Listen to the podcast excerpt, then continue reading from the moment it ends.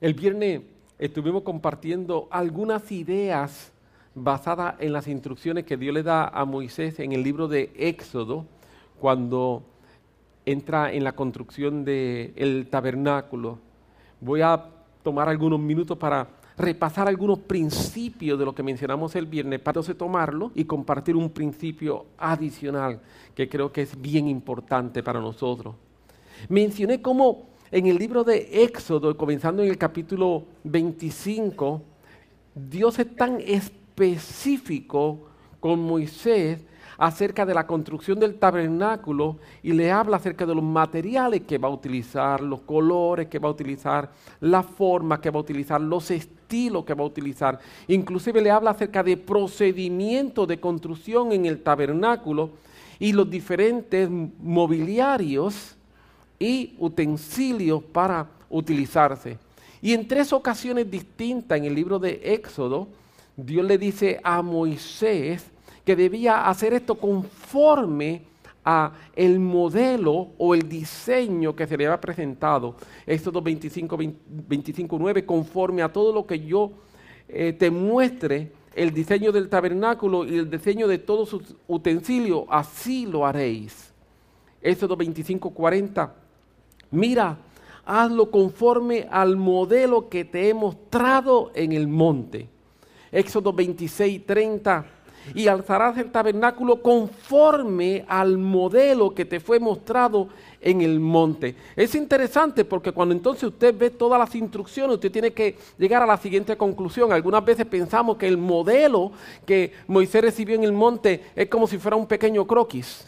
Yo quiero decirle que no fue un croquis, fue una serie de planos con muchas, muchas, muchas páginas, y lo podríamos traer así en época moderna, ¿verdad? porque hay tantos y tantos detalles. Sería eh, lo que se convertiría en un set de planos con todos los esquemáticos de cómo se van a construir las áreas bien específicas, lo que realmente Moisés recibió en el monte. No fue si algo genérico, sino que fue algo bien específico. Y la pregunta que nos estábamos haciendo el viernes es, ¿por qué esta atención al detalle en la construcción de todo lo relacionado al tabernáculo. ¿Por qué Dios fue tan detallista? Dios fue a lo del macro, Dios fue a lo, a lo específico, diciendo exactamente qué Él quería que se hiciera y cómo él quería que se hiciera, qué colores se iban a utilizar, qué materiales se iban a utilizar, qué formas iban a haber. Dios es tan y tan específico. Nos preguntamos, ¿por qué Dios es tan específico? ¿Por qué Dios es tan específico? Y no simplemente le dio a, a Moisés una licencia, construyeme un tabernáculo. La razón por la cual Dios fue tan específico es porque Él lo va a habitar. Y si Dios va a habitar un lugar, Dios decide cómo es la construcción del lugar que Él va a habitar. Amén. Y ahora, en el Nuevo Testamento, ya nosotros, nosotros no tenemos un tabernáculo hecho con, con manos humanas, sino que nosotros nos convertimos en el tabernáculo de Dios. Pero también hay unas instrucciones muy específicas de cómo tiene que ser la construcción de este tabernáculo para que Dios lo habite. Amén. Así que Dios es muy específico porque Dios dice, si yo voy a vivir ahí, yo decido cómo es la casa en la cual yo quiero habitar. ¿A ti no te ha pasado que tú vas a, buscar si estado, estado para comprar una casa o para alquilar una casa y tú tienes algún lugar, algunas cosas? Yo quisiera que la casa eh, tuviera patio. O no, yo no quiero patio, yo no quiero tener que estar pasando la podadora. Aleluya. O yo quisiera que la casa tenga esto. No, no, no, no, no, no, no, no. Que no sea muy grande. Yo no quiero pasar. Yo recuerdo cuando eh, y Karen construyeron su primera casita. Aquella casita, ¿cuántas ventanas era que tenía? 58 ventanas. Y eso se construyó cuando Karen no sabía lo que era lavar una ventana.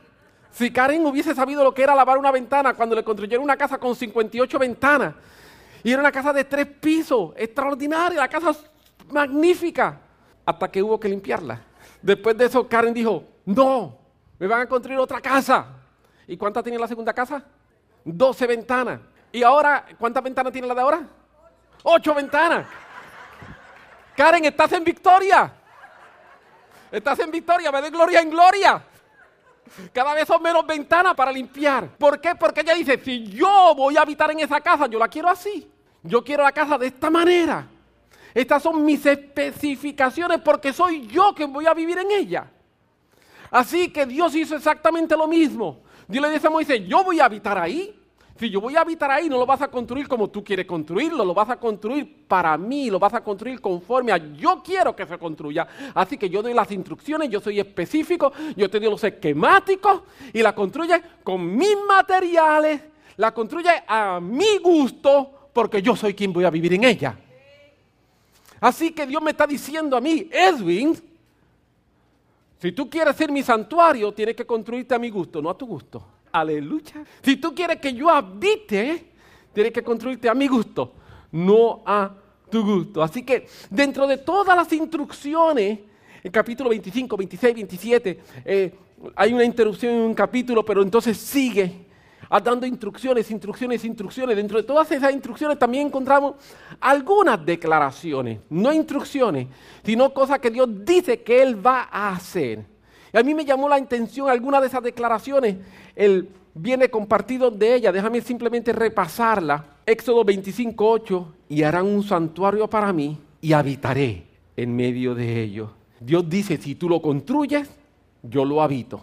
Si tú lo construyes, yo lo habito. Y si bien es cierto, como hemos mencionado, que en el Nuevo Testamento no existe un tabernáculo en la forma del tabernáculo del Antiguo Testamento, no es menos cierto que las instrucciones de tener un lugar adecuado para que la presencia de Dios habite sigue siendo una necesidad y un requisito para nosotros en la Biblia. Pablo nos habla claramente en el Nuevo Testamento de que nosotros somos el templo del Dios viviente. Y Pablo nos enseña que puesto que somos el templo del Dios viviente y Dios va a habitar en nosotros, debemos vivir en un proceso de una continua santificación. Dios no va a habitar en dentro de un lugar que no está santificado. Dios, punto, no va a hacerlo. ¿Por qué? Porque es su decisión. Él decide dónde habitar. Yo no puedo obligar a Dios. Aquí métete, te voy a obligar a que te metas. No, no, no. Yo no puedo obligar a Dios a que se meta dentro de mí, pero si yo construyo un santuario conforme a sus requisitos, Él va a habitarlo. Amén. Yo lo construyo conforme a sus requisitos y Él va a venir y Él va a habitarlo. Esa es la promesa que Él nos está haciendo. ¿Sabe? Creo que muchas veces hemos malinterpretado el significado de la gracia y la libertad que Dios nos da hemos malinterpretado y pensamos que gracia es permiso para hacer cualquier cosa. Y yo quiero decirte que gracia no es permiso para hacer cualquier cosa. Gracia es la habilidad para hacer la voluntad de Dios. Aleluya. Gracia no es permiso para hacer cualquier cosa. Nosotros somos salvos por gracia mediante fe. Fe activa la gracia que lo que hace que me habilita para salvación. es Biblia. Yo no soy salvo viviendo en pecado. Aleluya. Yo no soy salvo haciendo lo que me da la gana, como diríamos en buen puertorriqueño, ¿verdad? No, yo soy salvo por gracia, es un don de Dios, es una capacitación divina que viene y cuando esa gracia viene a mí, me ayuda, me da la energía para no pecar, para vivir en santidad, para buscar a Dios, para hacer su voluntad. Y eso es gracia. Gracia no es libertad para hacer lo que yo quiero. Jesús dijo en Juan 8:36, así que si el Hijo libertad seréis verdaderamente libre.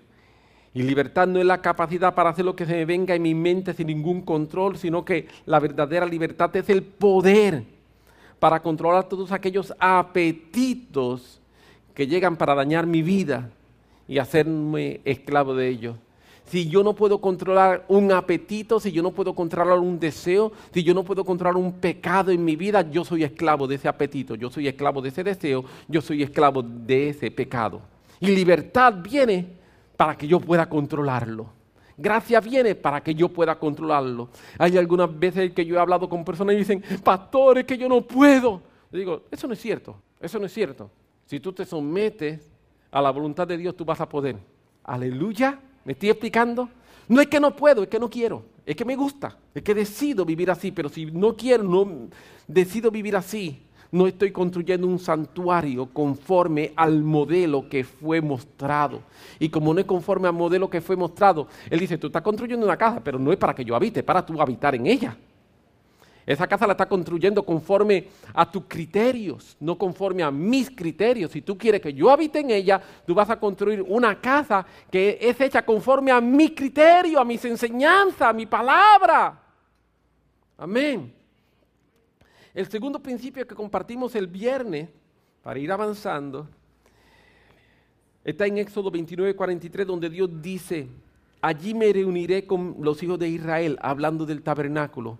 Dice, tú lo construyes, yo voy a habitar, pero no solamente voy a habitar, voy a tener allí una reunión con el pueblo de Israel y el lugar será santificado con mi gloria. Dios dice, yo voy a descender con mi gloria a ese lugar y cuando yo descienda con mi gloria a ese lugar, una de las cosas que voy a hacer en forma inmediata es que yo voy a santificar ese lugar. Y yo quiero decirte, si yo construyo en mi vida un santuario para que el Señor venga a habitar, el Señor va a venir y el Señor me va a santificar. Esta declaración a mí me llena de esperanza. Es la promesa de que Él mismo vendrá, que me santificará si yo lo construyo. Él va a hacerlo. Muchos piensan que santificación es algo bastante difícil o casi imposible, solo para algunas personas que se dedican y que, y que se aíslan. Por eso en un momento determinado en la historia del, cristianismo hubo gente que empezaron a aislarse, a, irse a sitios donde no tuviesen contacto, contacto con nadie para tratar de vivir santos. Y eso no es santificación. Yo puedo estar aislado de todo el mundo y no, y no necesariamente garantiza que estoy santo. ¿Sabe por qué? Porque el problema no está fuera de mí. El problema está aquí. Aquí está el problema.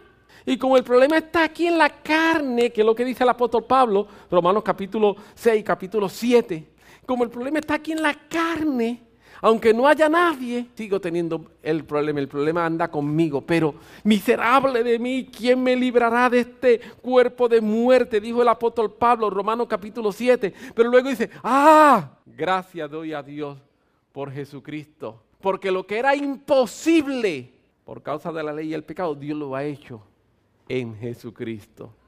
Amén. Así que es posible vivir en santidad. Sí, es posible vivir en santidad cuando yo vengo, entrego mi vida a Él y Él viene, lo habita, Él va a santificarlo.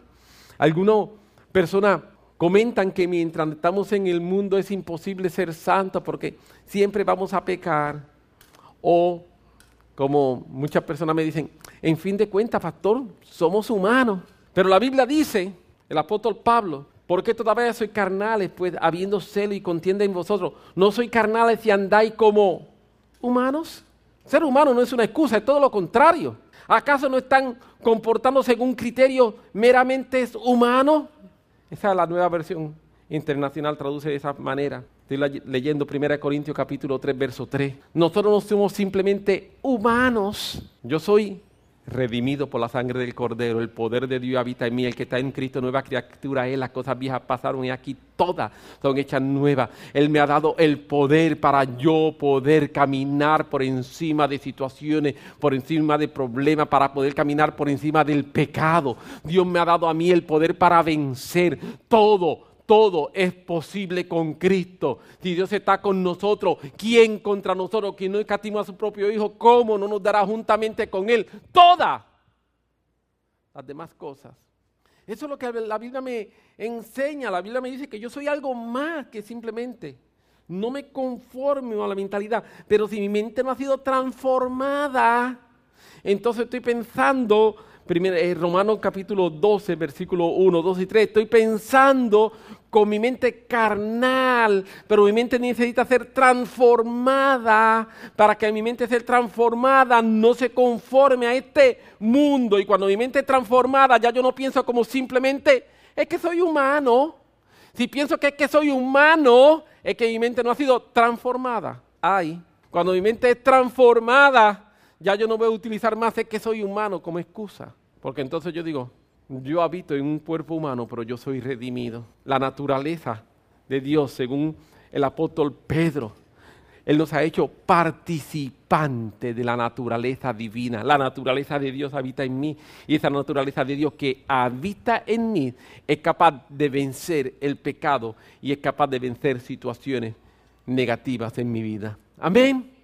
Aleluya. Hay una tercera declaración que yo deseo abordar. Esta la encontramos en Éxodo 31, 1 al 11. Vamos a leer 11 versículos de la Biblia extraordinarios. Acompáñame, Éxodo 31, 1 al 11. Y la Biblia dice de la siguiente forma.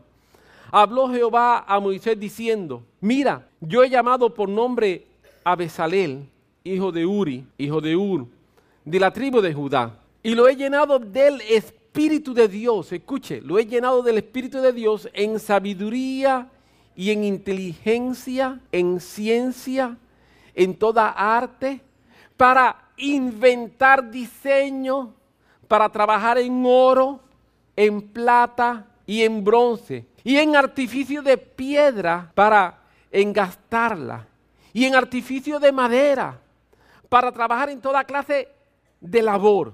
¡Wow! Ese es un super handyman. Versículo 6. Y aquí yo he puesto en él, he puesto con él a, a hijo de Aizamac, de la tribu de Dan. Y he puesto sabiduría en el ánimo de todo sabio de corazón, para que hagan todo lo que he mandado.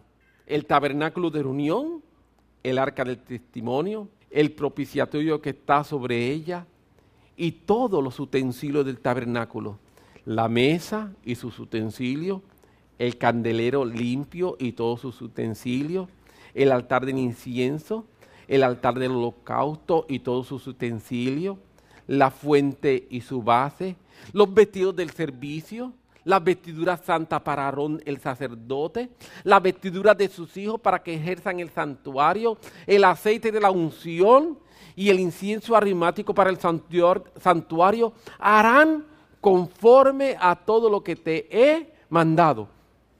Primero, Dios le está diciendo a Moisés te di una visión, te enseñé un modelo, te di un esquemático de cómo yo quiero que se construya.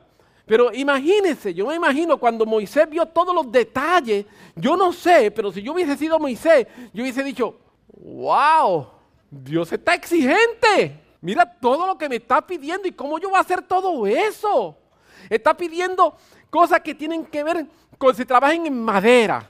Después, porque las personas que normalmente se dedican a madera son especialistas en madera. Ahora me está pidiendo otras cosas que tienen que ver con metales y distintos tipos de metales. Me está pidiendo que trabaje en oro, me está pidiendo que trabaje en plata, me está pidiendo que trabaje en bronce. Y que eso que está trabajando en madera luego venga y lo une con lo que estoy trabajando los distintos metales. Pero entonces también me pide que haya alguna cosa que la tengo que hacer en piedra. Pero de la forma en que me dice que tienen que ser piedra, tienen que ser una piedra completa. No se pueden estar picando como me da la gana de picarla. Y de momento me habla de distintos tipos de tela, porque está la tela de, eh, externa del tabernáculo. Entonces tengo ahora la tela del tabernáculo como tal, tengo ahora el velo, tengo todo. Y me está diciendo que hay que, algunas de ellas, cómo se van a coser, cómo se van a hacer los grabados en ellas. Y luego de eso también me tengo que convertir en un alquimista porque entonces tengo que venir y hacer mezclas de aceite con mirra, con casia. O sea, el conocimiento necesario para hacer todo eso no es fácil. Tú puedes poner ahora mismo, ir y decir, ok, pues voy a publicar. Imagínate Moisés diciendo, tengo que publicar cuántos job descriptions. ¿Cuántas descripciones de, de, trabajo tengo que publicar? A ver, dentro del pueblo de Israel. Pero Dios, ah, Dios siempre está delante de nosotros. Dios le dice a Moisés, tranquilo muchacho, no te tienes que estresar. Si ya yo, yo preparé a Besalel y preparé a, a Oliab y le he dado sabiduría para que puedan trabajar. Léase esos versículos. Esa gente eran genios. Y eran genios no porque nacieron así, sino porque Dios los hizo genios para poder trabajar y hacer toda todas las cosas, porque cuando, repito, cuando nosotros leemos todas estas especificaciones que Dios le está dando a Moisés sobre cómo debe ser la construcción del tabernáculo, cómo debe ser la construcción de lo, del mobiliario y de los utensilios, no eran simplemente, pues me vas a construir un vasito y una mesita, vas a hacer un candelero. No, Dios fue específico. Todo era labrado, tejido, con colores, eran obras artísticas. El tabernáculo era una obra artística, no era simplemente una obra de construcción. La Biblia dice que tú y yo, cuando Dios nos crea, somos su poema. ¿Sabías eso? Dice cuando dice, porque hechura suya somos. Esa palabra hechura suya somos, la palabra hechura es poema. Es la palabra de donde se viene entonces nuestra palabra en español poema. La Biblia dice que nosotros somos un poema de Dios. Lo que dice literalmente, cuando dice porque hechuras suyas somos, es que nosotros somos una obra artística de Dios. Nosotros somos una obra de arte. Como que a Dios le gusta habitar en obras de arte. Porque cuando Él construye el tabernáculo, usted ve todos esos detalles. El tabernáculo era una obra de arte. Y ahora Dios dice, yo me quiero meter dentro de Barbie. Así que yo voy a hacer que Barbie sea mi obra de arte. Hechura mía, ella va a ser mi obra de arte. Yo voy a trabajar en ella, yo voy a hacer una obra de arte en ella. Yo me voy a meter dentro de Mirna. Así que yo voy a hacer que Mirna sea una obra de arte para mí. Yo voy a meter dentro de Rafa. Yo tengo que hacer que Rafa sea una obra de arte. Dios como que le gusta habitar en obras de arte. Y por eso entonces Él quiere que nosotros seamos una obra de arte limpia, pura.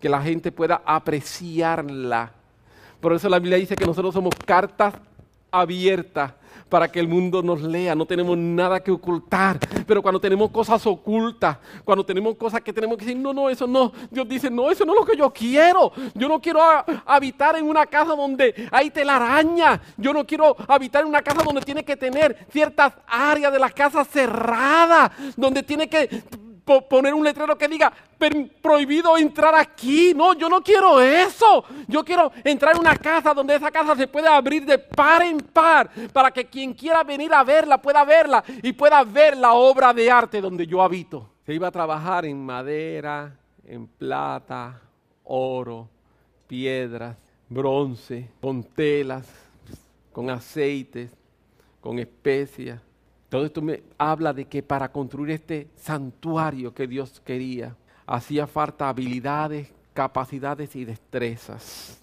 Y Dios claramente le dice a Moisés, ya yo he provisto lo que hace falta para la obra. Yo he dado inteligencia, yo he dado habilidades, yo he dado capacidades a personas para que puedan hacer lo que Él ha expresado que quiera que hacer. Es interesante porque algo que Dios había hecho antes, Dios le está diciendo al pueblo de Israel, va a ser el tabernáculo con oro, va a ser el tabernáculo con bronce. Pero entonces cuando Dios se ocupó que cuando el pueblo de Israel salió de Egipto, porque el pueblo de Israel era un pueblo pobre, era un pueblo de esclavos, y a un pueblo pobre, a un pueblo de esclavos, ahora decirle, vas a hacer esto con oro, con plata, con bronce.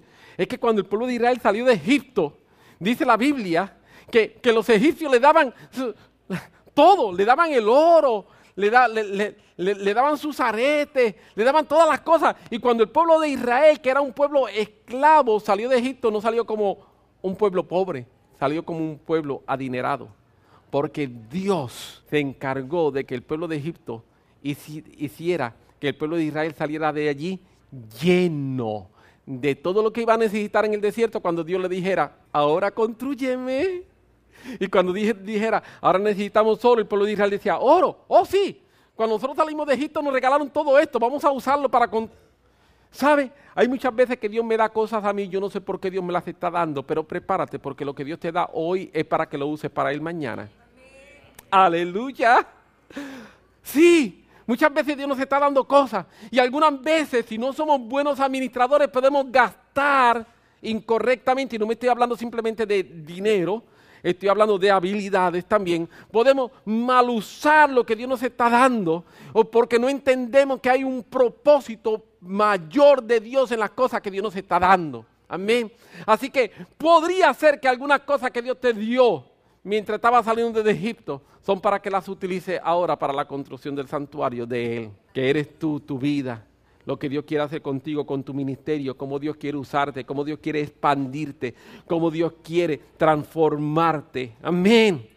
Y esta es la forma en que Dios está obrando. El escritor de Hebreo me encanta, que dice Hebreo 8.5, refiriéndose al tabernáculo, las cosas que se hacían en el tabernáculo, escuche lo que dice, los cuales sirven a lo que es figura y sombra de las cosas celestiales.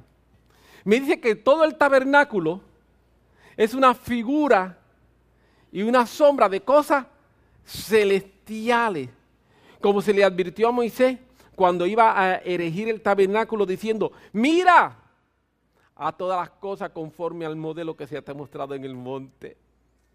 Lo que me está diciendo el escritor de Hebreo es que ese modelo que se le mostró en el monte a Moisés era lo real y que lo que Moisés construyó acá es una figura, una sombra de cosas celestiales. Pero entonces, escuche, cuando se está hablando aquí, se está hablando acerca del Dios que habita dentro de mí y dentro de ti. Wow, nosotros somos parte de lo real. Nosotros somos parte de lo real. El tabernáculo era sombra y algunas de las sombras y figuras del tabernáculo, no todas, pero algunas de ellas hablan de mí y de ti. Por eso Dios quería que se construyera en una forma específica. Dios fue tan exigente para que nosotros supiéramos que Él es el Dios que está esperando construir algo en nosotros. ¿Qué quiero decir con esto que estoy hablando y con estos versículos que acabamos hace unos minutos de leer en Éxodo 31, 1 al 11, de, esta inteligencia que Dios da a Besalel y de esta inteligencia, sabiduría y buen ánimo de corazón que Dios le da a, a Oilab. ¿Qué yo quiero decir con esto? Lo que te quiero decir es lo siguiente. Si Dios nos llama a construir un santuario para Él habitarlo, Él nos va a dar todas las capacidades para hacerlo. Si Dios nos está llamando a construir un santuario para Él habitarlo, no piense, lo que el pastor está diciendo está chévere, pero eso está difícil. No, no, no, no, no. Si Dios nos está llamando a construir un santuario para Él habitarlo, Él es responsable y lo va a hacer. Nos va a dar todas las habilidades, todas las capacidades, todas las destrezas que nosotros tenemos necesidad de ella. Dentro de ti, Dios ha puesto todo lo que necesita para hacer un santuario para Él. Quiero decirte, no hay nada que te falte. Todo lo que necesitas está dentro de ti. Cuando Dios llama al profeta Jeremías, el profeta Jeremías le contesta, es que soy niño y no sé hablar. Esa fue la contestación del profeta Jeremías. Es que soy niño, no sé hablar. La mayoría de los comentaristas mencionan que cuando Jeremías recibe su llamado era un adolescente. La palabra que se está utilizando, lo que implica cuando dice que soy niño y no sé hablar, es que él era un adolescente, dice la mayoría de los comentaristas. Y como adolescente en esa cultura, pues no le era permitido ocupar esas posiciones de enseñanza. Así que él está hablando de una realidad que él tenía. Como cuestión de realidad, él era una persona que dentro de la cultura no debía ser aceptado para que hablara. Lo segundo que le dice cuando dice que no sé hablar era en el sentido de que no tenía educación, no tengo estudios. Normalmente una persona que iba a desarrollarse se ponía bajo los pies de un escribas y estaba años, décadas estudiando, preparándose, hasta que llegaba un momento donde se hacían eh, unas ceremonias y en esas ceremonias esa persona entonces se graduaba, por así decirlo. Y cuando esa persona se graduaba, entonces decía, ok, ahora tú tienes permiso para poder enseñar. Mientras tanto, tú eras simplemente alguien que estabas aprendiendo. Jeremías estaba en la edad de ser un aprendiz, pero no era un aprendiz, por eso es que dice que no sabía hablar. Ni siquiera era eso. Pero Dios le habla a Jeremías y le dice, no digas soy niño, porque a todo lo que te envíes irá y dirá todo lo que te mande. Jeremías 1.7. Y luego de eso entonces viene la expresión, y vino la palabra de Jehová sobre mí. Y vino la palabra de Jehová sobre mí. Jeremías, él se consideraba a sí mismo falto de acuerdo a las costumbres del momento. Pero Dios le dice, no digas eso. No puedes utilizar como excusa tu condición actual. Algunos podemos decir, es que yo no sé mucho. Otros podemos decir, es que yo no tengo mucha palabra. Otros podemos decir, es que ya yo no tengo energía, estaba bien cuando yo joven, pero ya a la edad en que tengo se me hace tan difícil. Pero yo quiero decirte que Dios lo que te está diciendo en ninguna de tus situaciones reales, situaciones reales, porque las situaciones de Jeremías eran situaciones reales. Está bien, Jeremías no estaba con una excusa, perdone como lo voy a decir, con una excusa barata. No era eso. Jeremías está hablando situaciones reales. Él está diciendo, yo no tengo la edad requerida de acuerdo a la costumbre de la época y tampoco he estado bajo los pies de ningún escriba para que me enseñe. Soy niño, no sé hablar. Eran situaciones reales, pero Dios le dice, no importa que no tenga la edad, no importa que no haya estado bajo los pies de un escriba para que te enseñara, yo te estoy enviando, tú tienes que ir. Y luego de eso entonces dice la Biblia, y vino la palabra de Jehová sobre mí. Yo puedo tener muchas situaciones que puedo levantar hoy, como aquellas situaciones que son un impedimento para hacer lo que Dios me está llamando a hacer pero yo quiero con mucho, mucho, mucho respeto y llenarte de fe, decirte, dentro de ti habita todo lo que tú necesitas para poder vencer todas tus situaciones. No importa si es edad, no importa si es escolaridad, no importa si son situaciones económicas, no importa nada de eso, porque Dios te llama y el principio bíblico es que Dios va a capacitarte. En el caso del el profeta Amós, él hace una declaración de sí mismo interesante. Amós dice que en un momento determinado en que le he confrontado, ¿por qué tú estás profetizando? ¿Quién te llamó a ti a profetizar? Vete para otro sitio, no tienes que estar aquí profetizando. Eso fue lo que le pasó a Amós. A Amós le cuestionan el por qué le está profetizando. En el capítulo 7, versículos 14 y 15, Amós responde. Entonces respondió a Amós, hijo de Amasías, no soy profeta, ni hijo de profeta, porque eso era lo que decían. ¿Quién en tu familia ha sido profeta? ¿De dónde tú vienes? ¿De dónde tú sacas que tú eres profeta? ¿Quién te dijo a ti que tú eres profeta? ¿Quién te dijo a ti que tú puedes hacer tal cosa? Y Amós declara en una forma muy sencilla, no soy profeta ni hijo de profeta, sino que soy boyero, que trabajo con ganado, sino que soy boyero y recojo higos silvestres. Él dice, yo lo que aprendí a trabajar con ganado en agricultura. Eso fue lo que yo aprendí. Yo no soy profeta, yo no estudié, yo no sé nada de esto, nadie me enseñó. Y sigue diciendo, y Jehová me tomó de detrás del ganado y me dijo, ve y profetiza a mi pueblo Israel. Dice, yo estaba trabajando, yo estaba allá en el ganado, trabajando con los con bueyes, yo estaba allá. Y cuando yo estoy allá, Dios viene, me visita y me dice, deja esto y vete ahora a profetizar. Me encanta cómo traduce la versión de traducción lenguaje actual. Dice, pues fíjate que no soy ningún profeta, ni tampoco mi padre lo fue. Me gano la vida cuidando ganado y cosechando higos silvestres. Si ahora profetizo, es porque Dios mismo me pidió que dejara de cuidar el ganado y me mandó anunciarle este mensaje al pueblo de Israel.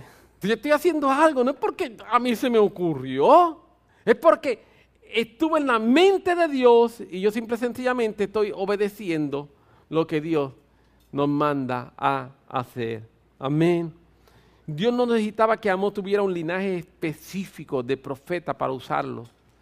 Dios tampoco necesitaba una preparación X o Y en ciertas categorías para poder utilizarlo. Dios lo único que necesitaba de Amos era obediencia.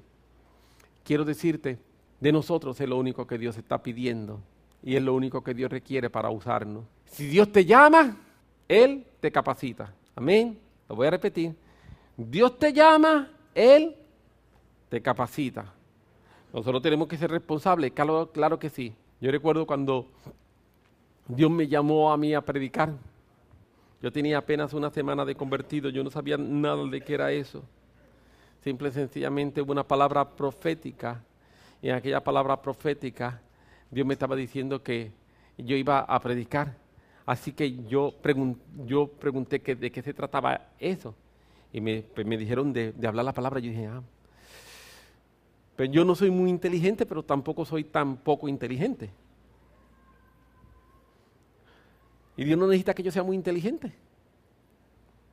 Así que, ¿sabe lo que yo hice? Y empecé a comerme la Biblia, a leer la Biblia, a leer la Biblia. Empecé a buscar, a leer libros. Me compré comentarios de la Biblia. Me compré libros que me volvieron loco. Porque uno decía una cosa y otro decía otra. Sí, cometí el error de empezar a, leer Apocalipsis. Dios mío, lo único que veía, soñaba eran con cuernos y con cosas, dragones. Señor, pero empecé a leer, a estudiar, a leer, a estudiar, a leer, a estudiar, a leer, a estudiar. 1973, han pasado 45 años. ¿Y sabe lo que sigo haciendo para predicar? Leo Biblia, sigo leyendo libros, sigo escuchando predicadores, sigo orando, Señor. He añadido algunas cosas con el tiempo porque he aprendido, ahora guardo muchas anotaciones. ¿Cuántas cosas Dios me dio que están perdidas en el espacio, por así decirlo, verdad? Es una expresión, no están perdidas realmente. Dios las recuerda cuando Él quiere. Pero he aprendido y voy ayudándome y voy trabajando para ser mejor cada día. ¿Por qué? Porque Dios me ha llamado. Pero yo creo que toda la virtud de Dios está dentro de mí. Yo tengo que ser responsable, sí, yo tengo que ser responsable. Yo tengo que ser responsable leyendo, yo tengo que ser responsable primero leyendo la Biblia antes que nada, ¿está bien? Lo primero que uno lee es Biblia, no lee libros para después ver, no, no, no, Biblia. Añado leer libros de gente responsable. Añado escuchar predicadores y, escucho predicadores continuamente. Ustedes ven que muchas veces cuando yo predico estoy citando a otra gente. ¿Por qué? Porque lo he leído, los he escuchado. Entonces me paso en eso. ¿Por qué? Porque ese es mi llamado. Pero ¿cuál es tu llamado? Dios te llama a que crezca en tu llamado. Pero quiero decirte, todo lo que tú necesitas ya está dentro de ti. Todo lo que tú necesitas está dentro de ti. no va a ocurrir sin que yo me esfuerce para construir un tabernáculo en pureza, para construir un tabernáculo en rectitud, para construir un tabernáculo en integridad y para construir un tabernáculo que lo estoy construyendo conforme a la visión de Él, no a la mía. Conforme a la visión celestial es que yo tengo que construir ese tabernáculo. Si Dios te llama, Dios te capacita. Y todos nosotros hemos sido llamados para construir el tabernáculo donde Dios pueda habitar. Y la Biblia lo que dice, y la, enseñanza que estoy tratando de dejar en tu mente y tu corazón, es que si construimos el santuario, Él va a habitarlo. Si construimos el santuario, Él va a habitarlo. Ahora, permíteme decirle que el Espíritu Santo de Dios está para darnos todo lo que nosotros podemos necesitar. Él nos capacita, él nos da destreza. Él adiestra nuestras manos, dice la Biblia, para la batalla. Amén, eso dice la Biblia. Solo necesitamos comenzar a hacer la obra. Si tú y yo comenzamos a hacer la obra y tú y yo comenzamos a construir, yo quiero decirte que la medida en que construimos ese santuario para Dios, que ahora es nuestro corazón, que ahora está dentro de nosotros, que ya no es algo hecho con manos humanas, pero es lo que Dios está trabajando en ti y en mí y para lo que Dios quiere que tú y yo seamos. Todos nosotros vamos a hacer un santuario igual en el sentido de que el Espíritu Santo va a habitar en nosotros, pero también todos nosotros vamos a hacer un santuario distinto. Me voy a explicar. Todos nosotros somos el mismo santuario en el sentido de que Dios habita en nosotros, pero también cada uno de nosotros vamos a tener nuestras peculiaridades, porque a mí Dios me llamó a ser pastor, pero no necesariamente a ti te llamo a ser pastor. Me estoy logrando explicar. A ti te llamo a la enseñanza, o a ti te llamo en el área de, la intercesión, o te llamo en el área de profecía, o te llamo no sé dónde. Pero cada uno de nosotros vamos a tener unos distintivos. Pero aún cada uno de esos distintivos tiene que ser conforme a la visión celestial.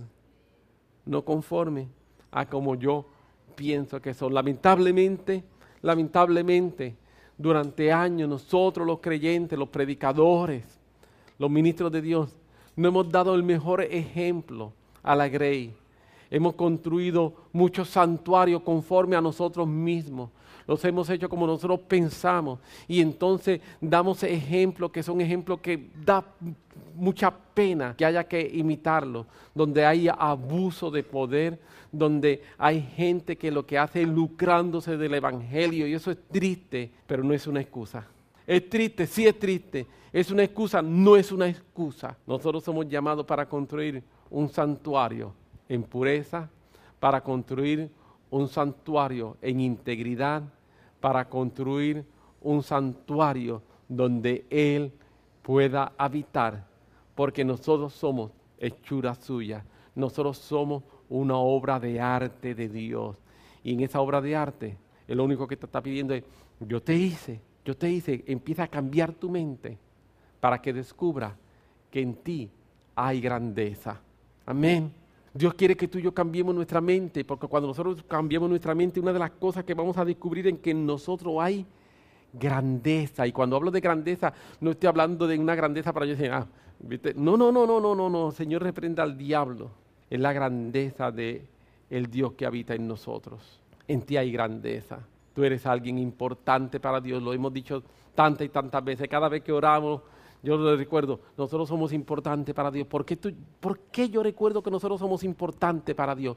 Porque el diablo quiere tratar de recordarnos o hacernos creer, no recordarnos, hacernos creer que nosotros no somos nada. Nosotros somos importantes para Dios. Somos tan importantes que murió en la cruz del Calvario para salvarnos. Eso es cuánto yo valgo. Eso es cuánto tú vales. Nosotros valemos el precio de la sangre del Cordero de Dios que fue derramada en la cruz del Calvario por ti y por mí. Amén. Te puedes poner sobre tu pie. Tenemos un momento de oración, si el Señor lo permite, y vamos a, a tener un momento de ministración también. Pero vamos, acompáñame a orar. Señor, yo te doy gracias por tu palabra. Yo te doy gracias, Señor, por lo que tú estás haciendo. Yo te doy gracias por tu misericordia. Yo te doy gracias por tu verdad. Yo te doy gracias, Señor, porque tú eres tan y tan y tan bueno, Señor. ¿Qué sería de nuestra vida sin ti? Nuestra vida sin ti no tiene sentido, nuestra vida sin ti no tiene significado, nuestra vida sin ti, Señor, no, no hay nada que podamos hacer, pero contigo, Señor, podemos lograr proezas. Eso enseña tu palabra y eso yo creo. Señor, he tratado de compartir una palabra que creo que está en tu corazón para nosotros hoy, Señor. En esta época en que nos acercamos, una de las cosas que tú quieres concientizar, Señor, es que tú quieres habitar en medio de tu pueblo. Pero tú quieres habitar en medio de tu pueblo no simple sencillamente como una experiencia, sino como una vivencia continua, Señor. Tú quieres que hacer hábitat dentro de mí, Señor, pero para eso yo tengo que crear conciencia profunda de la necesidad que yo tengo, Señor, de vivir en santidad, de vivir con el temor tuyo, de vivir en tu búsqueda. Cierto, cierto, cierto, cierto, cierto. Si yo construyo un tabernáculo conforme a la enseñanza tuya, tú vas a venir y tú vas a habitarlo. Y yo te agradezco, Señor, por ello. Te agradecemos, Señor. Te agradecemos y te damos gloria y te damos honra, Señor. Y te decimos, recibe nuestra adoración y recibe nuestra vida a ti, Señor.